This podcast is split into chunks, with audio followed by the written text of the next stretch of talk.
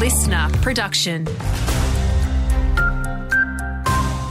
Hey there, it's Andrew Shaw with your local news briefing. Across the border, firstly, the New South Wales Premier says he'd prefer councils didn't move their Australia Day citizenship ceremonies to different days. Albury City is holding its main event next Monday, despite backlash, with the Albury Awards also taking place last Friday. Chris Minns says he's a fan of keeping it on January 26. Citizenship ceremonies on Australia Day, if you haven't attended one or you haven't become an Australian citizen on that day, are really special events. You see people from around the world committing themselves to joining our community, our country. It's a really special event, and to do it on the nation's national day is um, a wonderful thing to do. Residents will be able to have an informal chance to have their say at Noreuil Park on Friday, with Wiradjuri leader Ruth Davies hosting an informal chat on the issue.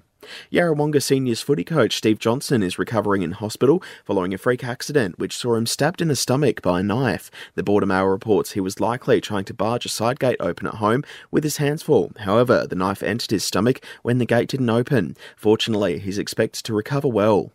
New data has found that teenage criminals across Victoria are reoffending at the second highest rate around the country. The Productivity Commission report found 70% of young people aged between 10 and 16 are being sent back to detention or supervision within a year of their release. More than $230 million is reportedly being spent by taxpayers on youth detention every year.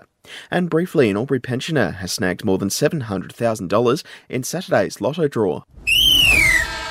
To sport now, and if you were hoping to catch border favourite Lauren Jackson at the Paris Olympics in a few months' time, sadly, it may not happen. Jackson's told the Canberra Times she's keen to help the Opals qualify for the Games and make all time on her international career following the qualifiers, particularly with her two young kids at home. The 42 year old at this stage is still signed on to play with the Albury Wodonga Bandits this year.